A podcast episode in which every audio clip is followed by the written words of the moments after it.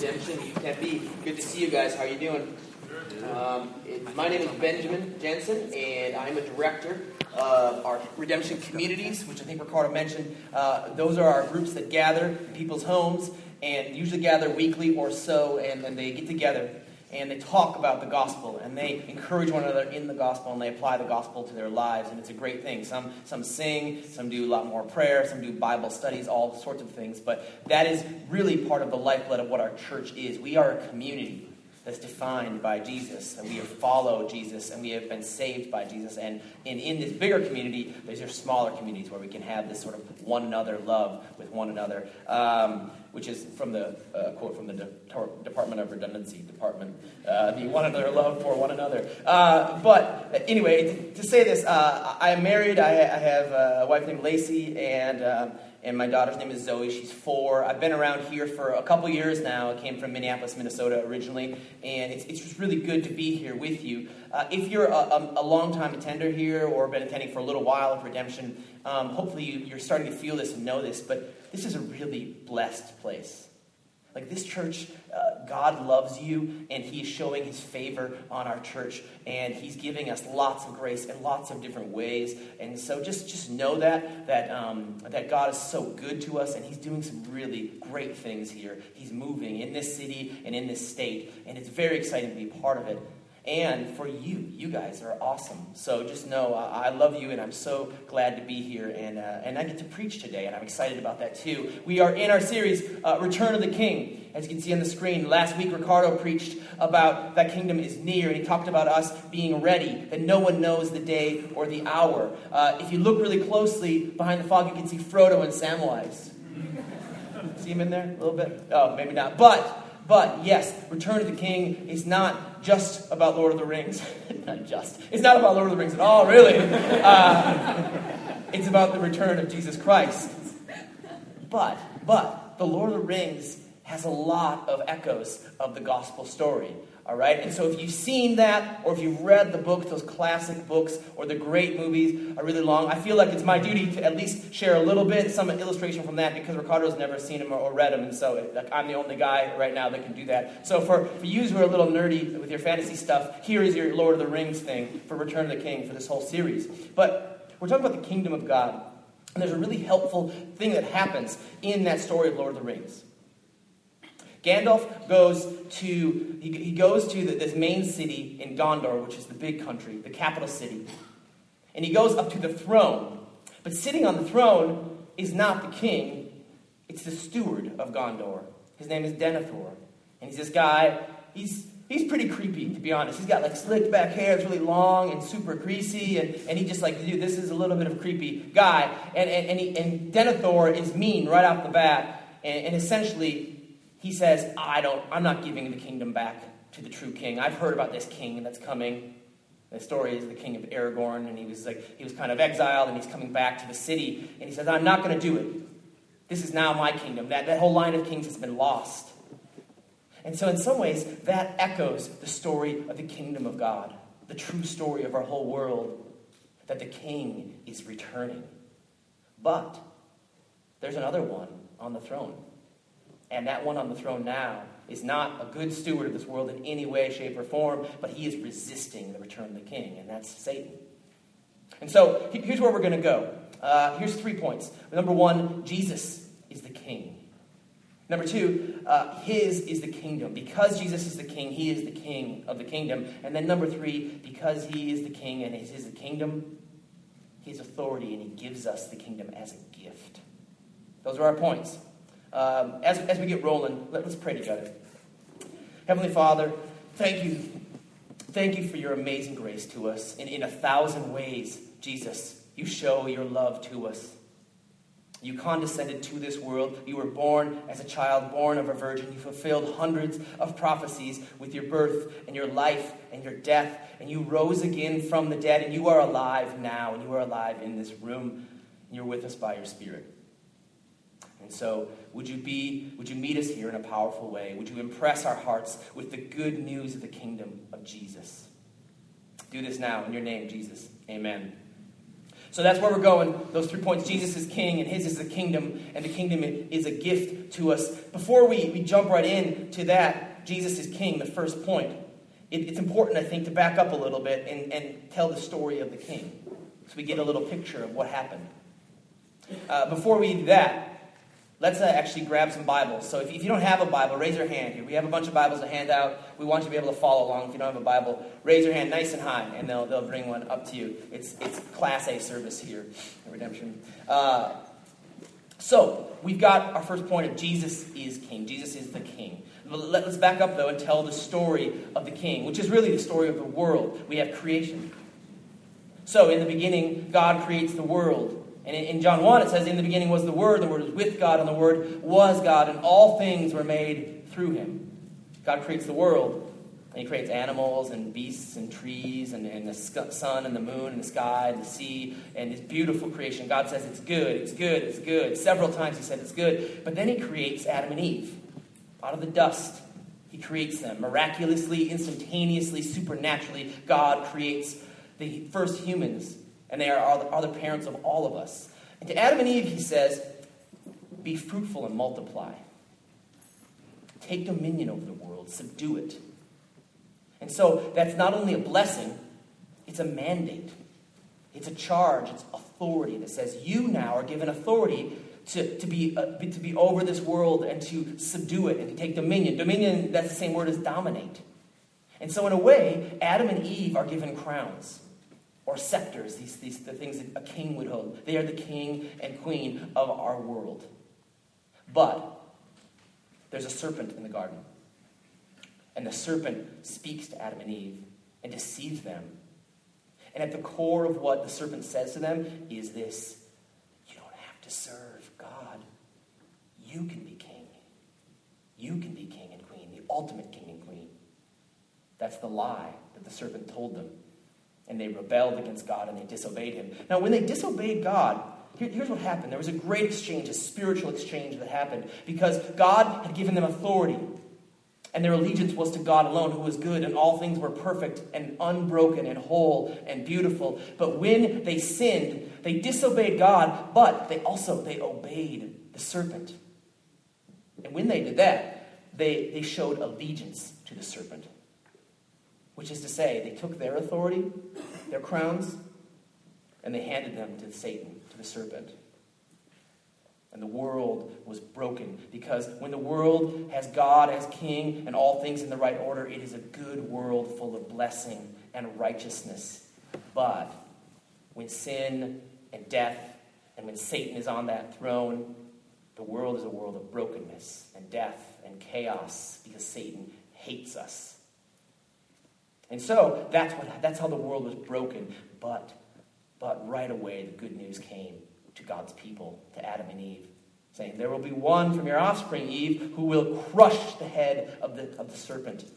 God has not abandoned his people and he has not abandoned us. And so then let's kind of do a flyby of all of redemptive history. When you go from there, you, you take that fall in the garden the, the, the, fall of man, the rebellion against God, and all things become broken from that fall because we had the authority and we gave it to the devil. And we fly by thousands of years of church history of, of the people of God, Old Testament and New Testament, and we see again and again and again that the people long for a true king, for a good king and they cry out for a good king. And you see the stories, if you read stories like in, in the books of the Bible, like First Kings and Second Kings, he talks about the kings, and again and again, all you see, the majority of them say, and they did what was evil in the sight of the Lord. And they did what was right in their own eyes. They were rebelling, they were bad kings, they were insufficient to be the kings of the world and be kings of God's people. And so we have this longing this mourning. Just like we, like we, like we sung in, in the song, O Come, O Come Emmanuel, maybe one of my favorite Christmas songs. O come, O come, Emmanuel, and ransom captive Israel who mourns in lonely exile here until the Son of God appears. And so we, we come right up then to the New Testament, and we see that Jesus arrives on the scene, born of a virgin, perfect in his life, no sin at all showing the kingdom of God, bringing the kingdom of God to this world. It breaks in because the kingdom before that had been the kingdom of Satan, really, the kingdom of sin and death, and it had reigned. Death had reigned over the earth.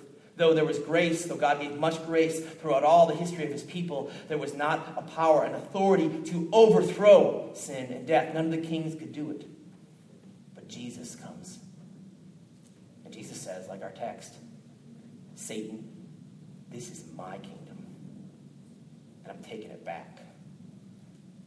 That's the good news with the power of the gospel that Jesus says to us and he speaks to our world. And that's the story of the king. Um, we, we say this a lot. We say the kingdom is already here, but not yet fulfilled or not yet fully realized.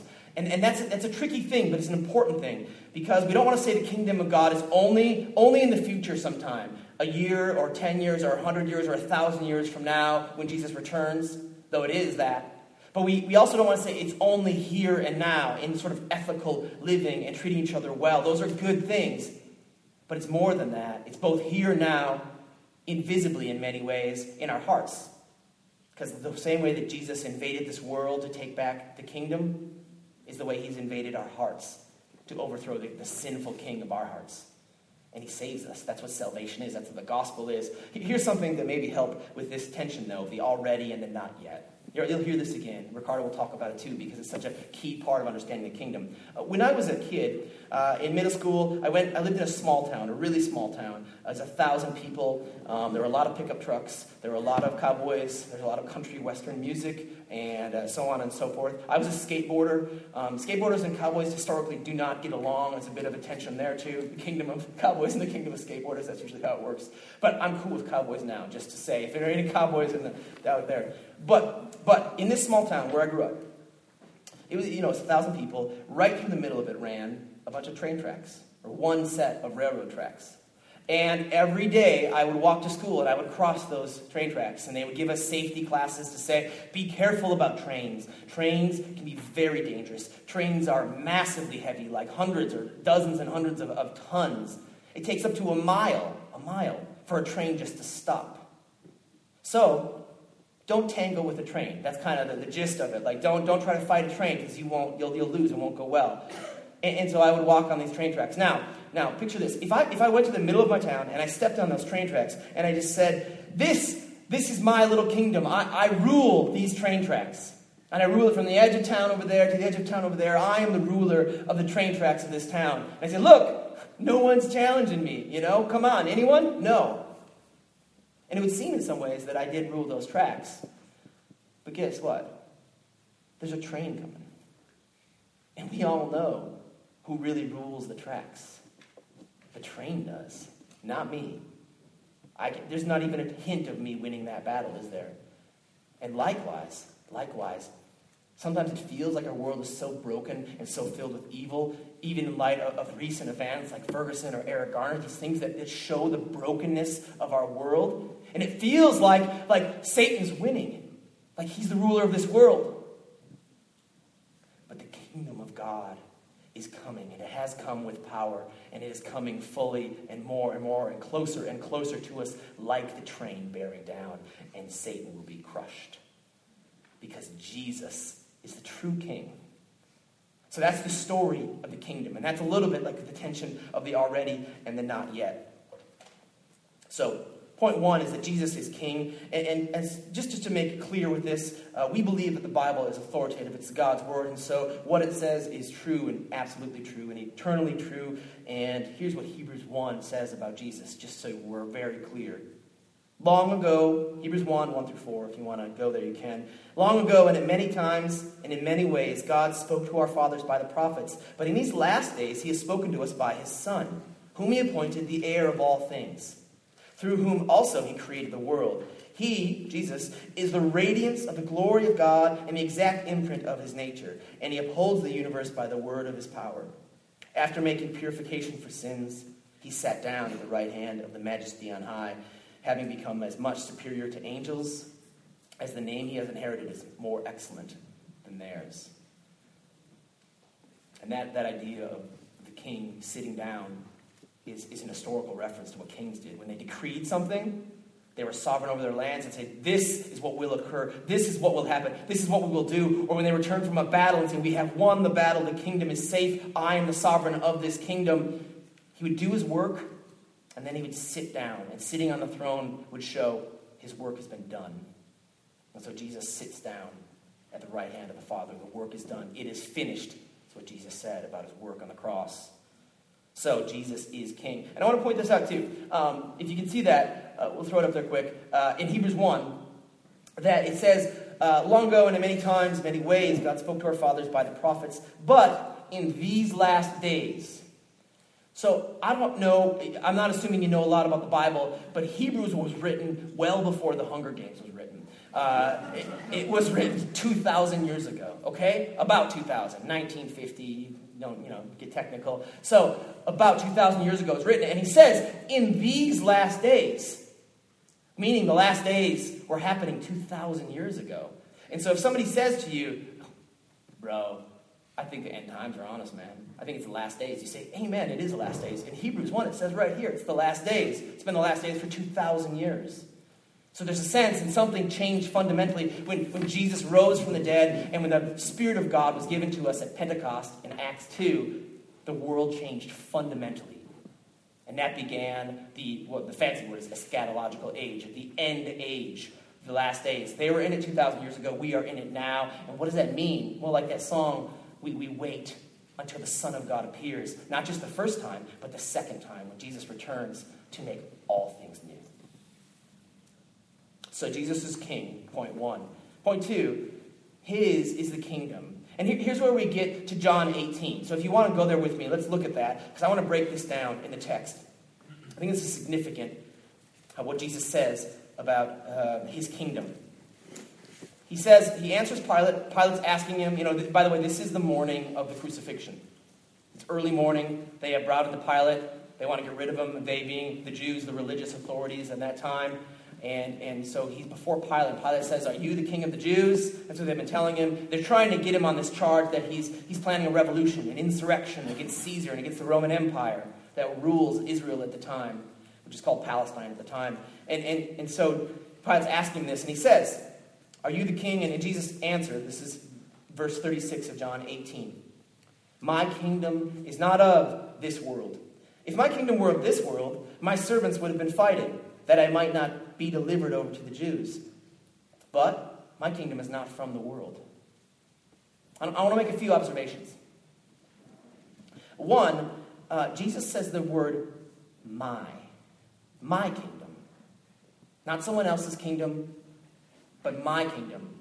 He, he makes a claim on the kingdom. Now, I, I looked this up, and, and there's over a hundred uses of the word the kingdom, of the phrase the kingdom, or the kingdom of God, or the kingdom of heaven from Jesus in the Gospels. He talks about the kingdom a lot. In fact, it's his main theme when he proclaims the gospel that the kingdom is near, the kingdom is at hand. And out of those 100 uses, over 100, 119, only twice does he say, My, my kingdom. So this is significant. This is on the eve this is on the eve, this is on the morning of the great battle of the crucifixion. Number two, observation two, the kingdom of Jesus is not of this world, or it's not from this world. Uh, so we're going to get a little bit nerdy with grammar and stuff, so hopefully you teachers will be happy, or hopefully I won't mess up and you'll be angry. But whatever the case, we're going to look at this little word of. It's a preposition, right? You guys know what a preposition is. You're very intelligent college students, or your college students. But either way, um, the word of is a tricky preposition because it can be used so versatilely. So one way to use it is say, okay, he walked out of his house, coming out of, of his house, he came out of. Another way is to show possession. That's the, that's the bicycle of Jack, or that's the car of Jen. Although I bet you guys don't really say, oh, that's the bike of Jack. Because we just say Jack's bike, I know. But, but if you want to be more biblical, you should say it that way the bike of Jack. But uh, in, in that sense, that's how kingdom of God is used, right? The kingdom of God, meaning God is the possessor of the kingdom. He's the owner of the kingdom. This other way to use of. And there's a, there's a third way, too. Of can show what characterizes something. There's this place in Memphis. I think there's a few of them now. It's a music joint. People go and go and eat, eat good stuff and drink good stuff and listen to good music. And it's called the House of Blues. Right? You've heard of that? The House of Blues. And so, what do they do there? They play blues music. Blues isn't the owner of the place, blues is a kind of music. It's, it's what characterizes that place. And so, they call it the House of Blues. And that's, that's the way he's using it here, I think, when he says, My kingdom is not of the world. The world does not characterize the kingdom of God. The world does not fill the kingdom of God as, as the, main, the main content of it. It is something altogether different, otherworldly, the kingdom of God. In that way. And, and finally, third observation, and by the way, from is the other one, right? Which is a little easier. The word from, my kingdom is not from the world, is what he says. And, and from being where something originates, right? And so if, if someone says, uh, that, oh, that person's pretty smart and good looking, and the other person says, yeah, they're from Yuma. They're from Yuma, or something like that. Whatever, like that. Um, I, I, everyone picks on Yuma, so I decided to be nice to them. Um, but that's where something originates from. But the, the kingdom doesn't originate from this world either. Third observation is this My servants would have been fighting. My servants, that's what Jesus says. If my kingdom was of this world, my servants would have been fighting. Well, that is, with swords, an earthly battle. And in fact, earlier, if you read the story, Peter takes out a sword and lops off a servant's ear, a servant of the other guy, when they're coming to get Jesus. And Jesus says, Whoa, chill out, Peter. And he, he says, Put the sword away. This is not how it works. I must be delivered. This is what I came for. So he says, my, my, servants would have been fighting if it was an earthly revolution, if it was an earthly insurrection and fight. But my kingdom's not of this world. Now, here's what he doesn't say, though. He doesn't say that there's no fight to be had. Jesus knows there is a fight, there is a battle. He is on the cusp of the greatest battle that this world has ever seen. It's the battle against evil, it's the battle against Satan, against sin and death. And it is the kingdom of God versus the kingdom of sin and death and Satan. And they are about to collide on the Mount of Crucifixion that very day. So that's where we are in this story when he's speaking about that. And it makes sense too, because if, if, um, if Jesus was like uh, getting distracted by the wrong fight, it'd be something like this. Uh, when I was younger, there was a huge boxing match between a guy named Mike Tyson and a guy named Evander Holyfield. I'm just curious, have you guys ever heard of Evander Holyfield? Anyone? All right, well, that's cool. Good for Evander. I know you've probably heard of Mike Tyson because he's still around and he's got the face tattoo and, and whatnot. But, but Mike Tyson was the, the champ, the world champ, an amazing boxer, and so fierce. And so this huge fight, like hundreds of millions of dollars on the line and millions of people watching, and I think it's at Caesar's Palace in Las Vegas where all the big boxing matches are. But if Mike Tyson on his way there would have gotten in a fist fight in the parking lot, people would have been like, dude, what are you doing, man? That's not the fight. That's not the big fight. Why? You would never get in a fight on the way to the big fight, this world renowned title bout fight. Although Mike Tyson might actually do that because he's a little he's a little crazy. But but but Jesus is saying that, listen, this earthly fight, all these people want me to come and overthrow the Roman Empire and restore the, the Jewish kingdom to Israel, this kingdom of power, a political kingdom. He says, no, that's just a scuffle. That's not the ultimate battle. That's not the real fight. The real fight is against the spiritual powers of this world, and it's about to go down. So, those are three observations about that. I do want to say something here for a second. I want to, I want to camp out on this, this word world. Um, Jesus says, My kingdom is not of this world. And, and what that can imply to us is that the world is yucky. The world is disgusting. The world is, is gross. And I don't want anything to do with it. I don't like the world. Get it out of my face. I just want to escape the world. But that's not how scriptures talk about the world. Uh, the, the, Greek word here is cosmos, which is the direct, direct transliteration to English of cosmos. Maybe you guys seen that thing with Neil deGrasse Tyson, Tyson's cool series about the cosmos. I don't agree with everything, but I love, I love the study of stars and astrology, or astronomy, not astrology. it's different.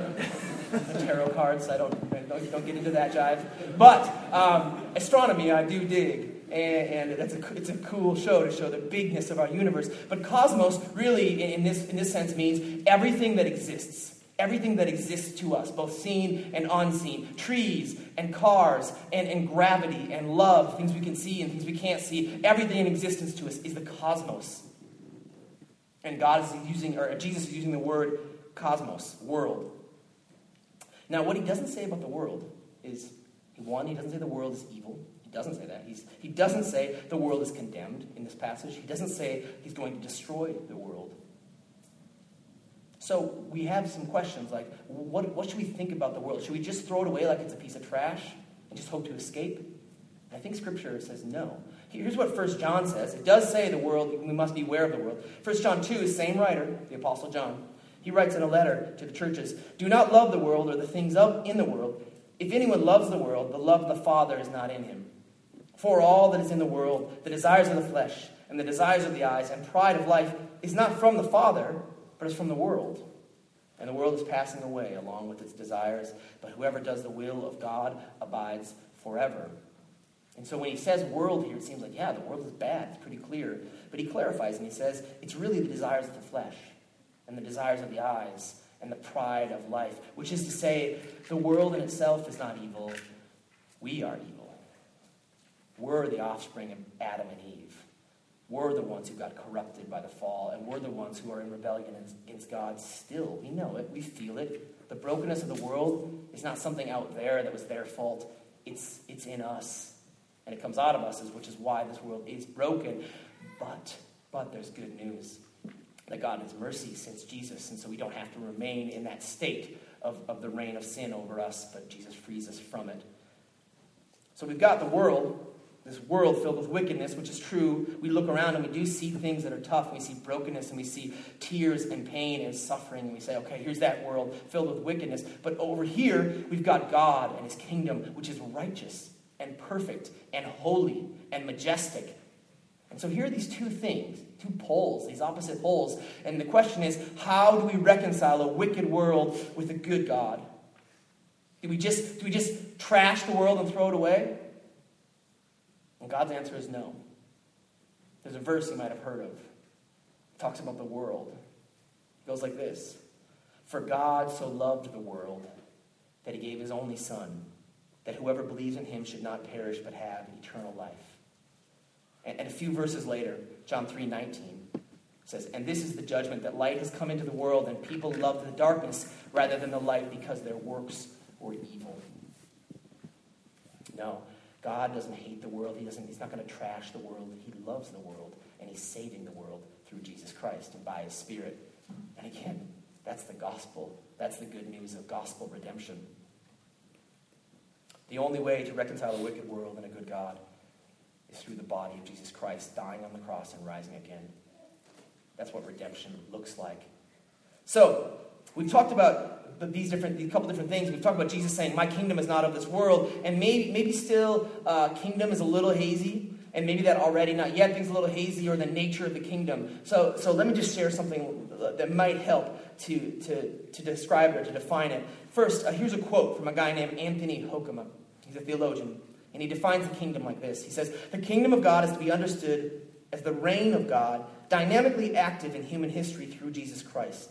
the purpose of which is the redemption of God's people from sin and from demonic powers, so redemption of people, and two, the final establishment of the new heavens and the new earth. It must not be understood as merely the salvation of certain individuals or even as the reign of God in the hearts of his people, as true and as good as that is. It's not merely that.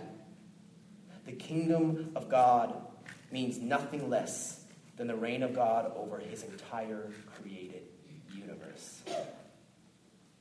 Now that redemption. And that's awesome. That's awesome in the truest sense of the word awesome. Uh, my wife and I recently moved into a house here in Tempe. We're really thankful we could get into a place, but the, the, the place had some troubles.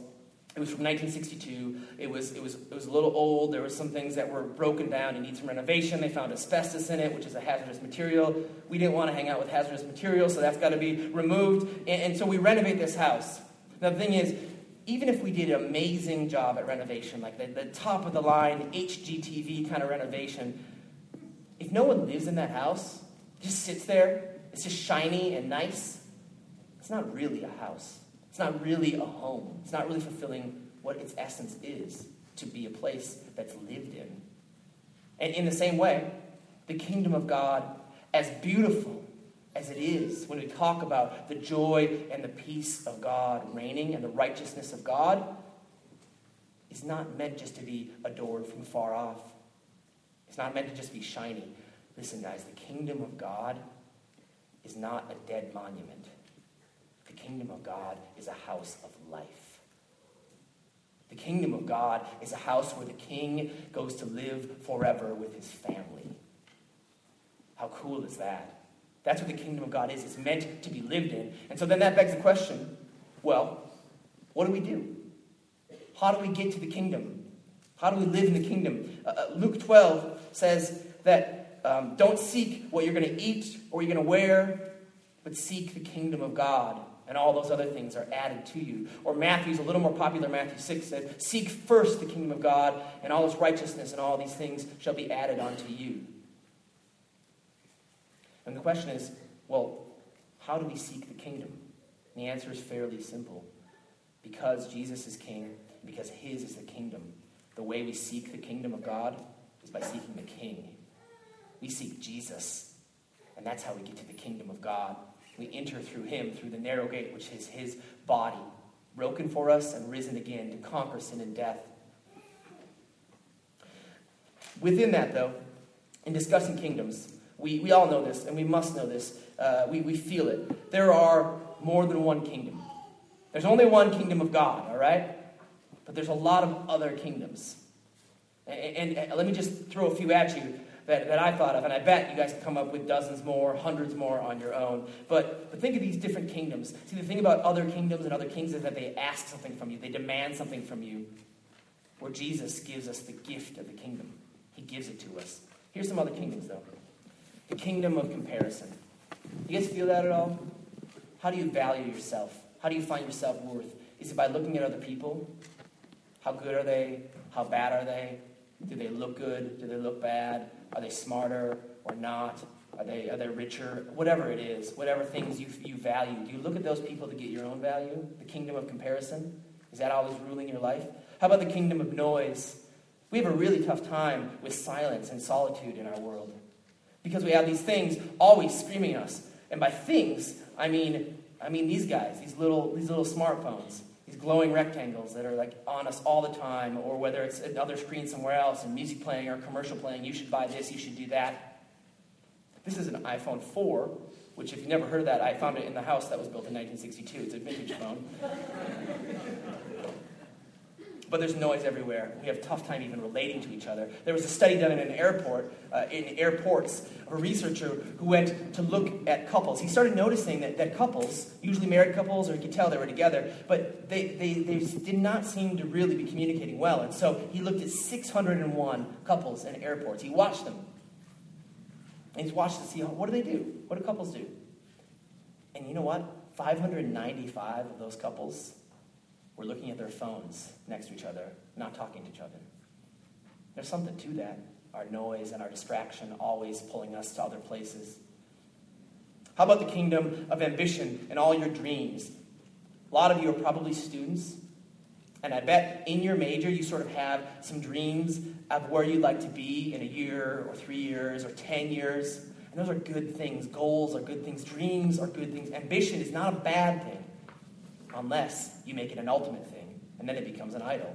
And then it'll just end in misery and ruins, no matter how successful you think you get. So, ambition. Ambition is one of the things that gets taken over the kingdom of ambition. The kingdom of, of the information age, being informed is next to godliness, right? The next news wire. I'm on Twitter and I find all these things, and it's, it's amazing. The Twitter can just suck me in for minutes and minutes and maybe, maybe longer than that. Uh, and just you keep reading these streams and all this information coming in. And it's, again, not bad to be informed. Good. It's good to be informed, but it's not the ultimate thing that should define you. Is that a king in your life? Is that a kingdom that reigns over you? How about the kingdom of cool? I bet you guys feel that one well. I used to be cool when I was younger. I gave up on being cool, which was very freeing. Uh, it was great, so you, you, should try it. But, uh, you know, like when I bring up some, you know, some band, people are like, are you serious? That, that, I don't even know who that is. But the kingdom of cool still beckons us. It says to us, listen, you have to keep up. You better keep up with the cool things and the cool bands and the cool things that are happening. And have, have you read this book and have you read that? There's the, the, the show called Portlandia, and there's a scene about, have you read it? Did you read it? Did you read it? And they battle each other like reading the newest and coolest thing is hilarious and end up, you know, in the street fighting over some newspaper trying to read the newest and coolest thing. But it makes sense, right? We feel it. You better keep up. How about the kingdom of romance? Like if you find that one, then your life will be complete. But that's a lie. the one person that you might fall madly in love with, yes, will bring you happiness, but they cannot complete your life. And if you put that weight on that other person, whether they're real now or whether they're in your dreams for the future, you will, you will ruin that. They can't handle it. The only one who can handle the weight of your satisfaction is Jesus. So, how about the kingdom of convenience? The kingdom of religion? Do you have all the right Bible verses memorized? Did you read all the right books? Or do you have the good, good theology? Convenience is, is one too, and, and we know this, right? Like when you choose to go to the, the, you know, the drive-through of a fast food restaurant, or I think it's Jim Gaffigan, the comedian, says, no one, people go to McDonald's, just nobody admits they go to McDonald's. And so they're like, no, I don't, I don't eat at McDonald's, really. And then you see somebody at McDonald's and you're eating a hamburger and you say, what are you doing here? Say, I don't usually come here. It's just, it's just, it's just an accident. I got stuck here. Um, the kingdom of cash, success is always defined, defined by your pile of cheddar. Um, kingdom of consumerism. Um, the thing about consumerism, too, is not just material things, right? It's not just what we have. It's not just that you can't release things out of your life or throw that thing away and say, no, no, I'm not, I'm not consumed by that or I'm not ruled by that. But, but get this, I think if you peel that back, what do we really love as Americans? We like the ability to buy. We like to click on Amazon and be able to buy something and have it two days later. Or, or as I just got an email from Amazon saying, in Phoenix, you can get it the next day now during Christmas. So, like, my life is complete right? But the kingdom of consumers and the ability to buy. How about, how about the kingdom of America? I don't know how many patriots there are here. I don't know how many of you say, I, I, I love our country, you're very nationalistic. But it's, a, it's not a bad thing, guys. Remember, these are not all bad things. They can be good things, but if they're put on the throne of your life, they become idols and they will cause you misery. But think about this the Constitution of the United States is a brilliant document. Few people argue that at all in the whole world. Brilliant document written by very intelligent people who had a lot of foresight. But the Constitution is not the Word of God. And the Constitution is not infallible. So don't raise it up to be Lord. How about the kingdom of um, how about the kingdom of protest? We define everything by what you're against. I actually saw a kingdom of a sort of a kingdom of protest. I saw a protest happening about a week ago, a week ago, two weeks ago, here in downtown Tempe. It's like 30 people or so. I don't know if you guys saw it. They kind of walked over here by Mill Avenue and they stopped traffic and they were chanting. And it had to do with Ferguson. They were protesting the, the, the death of Michael Brown in Ferguson. And they had signs up that, that weren't friendly to police people. And they, they just, they were, they were protesting, saying this was wrong. And there were, there were some police on bikes around. Now, I, I won't comment on, on whatever you think about the, the protest. The, the Ferguson is, a, is a, the thing that happened there's a tragedy, without a doubt. What unnerved me, though, I got out of my car, I was watching a little bit. You don't see a lot of protests, maybe, or I don't, around here. Uh, and so I was watching, and I went to turn to leave. And as I turned to leave, on the sidewalk, there are these two dudes holding assault rifles, just walking along. Here's the thing they weren't part of the protest, they were against the protest. They were confronting the protest in some ways, but they weren't policemen, and they weren't National Guardsmen. They were just dudes with assault rifles walking on the sidewalk in downtown Tempe, like, like a quarter of a mile from where my daughter is sleeping. So, so that unnerved me far more than the, the protest would have unnerved me. But this, and, and that's a kingdom right there, you guys. I don't think guns are good or bad necessarily, but if you, if you do that, if you have that mindset to use force and might, that's a kingdom that can rule you. And I'm sure you guys have a lot of kingdoms you could come up with too. The kingdom of the selfie, which is self-explanatory. The kingdom, the kingdom of the American dream, right? Do you have that dream kind of within that ambition category? Do you have that dream of a nice house somewhere with, with a couple nice cars and a beautiful spouse and nice children with good dental work and 2.4 kids and, and the American dream? My, my friend Abraham once said, uh, uh, Jesus saves from the American dream. I think it's powerful. I think we need to pay attention to that. How about for you guys, if, if particularly your students, the kingdom of academia? Like, how much does your GPA affect who you are, affect your mood, affect what you see, how you see yourself? When you don't hit that score you really wanted, do you feel like crap? maybe it's good to check your heart and think, is, is the academics the king of my king of my life? Is it higher than it should be? Is it over Jesus? Or maybe they just the kingdom of ASU. Like, like this is what if, if you're just anywhere randomly and you hear a firework, do you start going ASU, ASU? Do you start chanting ASU at any fireworks that go off? But the reality is, uh, school spirit's awesome. It's a good thing. But Tim Keller said this any good thing that you make an ultimate thing becomes an idol. And that's bad. And I rattle off hundreds of more, right? The kingdom of lust, and the kingdom of organization, and the kingdom of fun, and the kingdom of health and fitness, and the kingdom of recognition and fame, and all these things battling as rival kings to the kingdom of God. But Jesus comes and he says, he says this in, in, in Luke 12 Fear not, little flock, for it is your Father's good pleasure to give you the kingdom. Jesus loves us, and he died and rose again to win the kingdom, and then he gives us the kingdom. It's awesome. What a gift of God. What a grace that He gives us the kingdom of God. He chooses to. It's His good pleasure to give us all the blessings of the kingdom. So, in closing, I want to tell a little story because I think maybe it's, it's helpful to say, what does the kingdom look like, though, maybe in real life? And there are a lot of things to talk about, a lot of things to say. Are, are you honest in a situation where you don't need to be? Do you have integrity with that? Do you, do, you, do you think of others? Do you reach out to them beyond where really your little world ends? Can you reach across that to somebody who's really different than you? Like, can you actually love somebody who really annoys you? That's a good test of real love. Because if you just hang out with all, all the people you really love all the time, that you get along with, it's not, that's not hard. How about this, though? Here's a story. There's a little boy. Uh, my friend works in Uganda. And Uganda's a, you know, a torn up country in a whole bunch of ways, and there's a lot of brokenness there. And they have tens of thousands of street children and orphans in Uganda. And so while working here, he worked for an organization that helped to house them. And he met this little boy, and I'll, I'll, I'll, uh, I'll call him Bob. Because they have like a, they have names like that, it's funny. Uh, that's not his Ugandan name, I think, but it's it's his American name, which is Bob. Uh, and so little Bob is 12 years old, and in talking to my friend, he says, he makes a statement, you know what, uh, I want to get married someday, but if my wife ever gets out of line, I'm going to beat her. That's what he says. And so, laughed, laughed.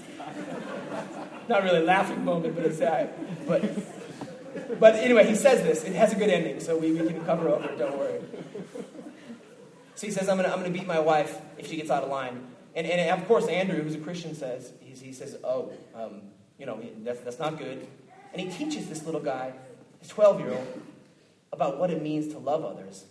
And he forms a relationship with him over months, and they do Bible lessons together. And he reads Ephesians 5, which says, Husbands, love your wives. Which means respect them and protect them and care for them, but never, ever beat them. And so then the report comes a couple months later when my friend came back here for a time, and they said, Hey, we just want to share with you that what little Bob said recently. We were talking with him, and he said, You know, after, after uh, our friend shared with us that Bible lesson from Ephesians 5, I'm not going to be my wife anymore. I'm going to love her. I'm going to protect her. But he didn't stop there. He, he was walking one day in their city, and he came upon three other boys, probably 10 to 12 years old, and, and they were about to beat a girl up because the girl had said something mean to them. And he said, No, don't do that. Because God doesn't want us to hurt women. Because we are, we are boys, we are men, and we are to protect, we are to love and protect women. And they said, Okay, yeah, you're right. We agree with you. And they became friends.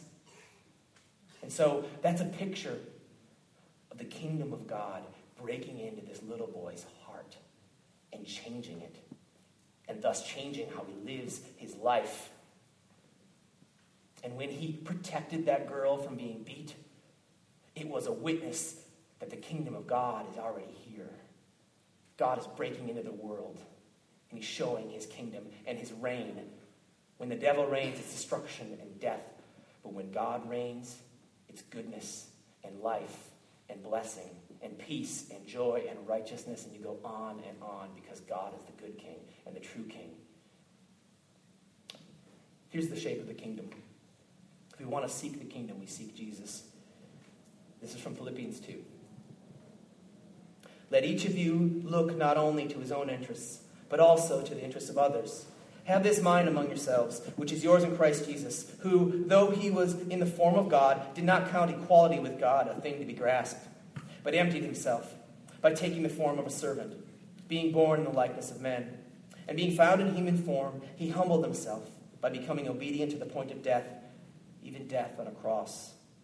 Therefore, God has highly exalted him and bestowed on him the name that is above every name, so that at the name of Jesus every knee should bow in heaven and on earth, and every tongue confess that Jesus Christ is Lord to the glory of God the Father.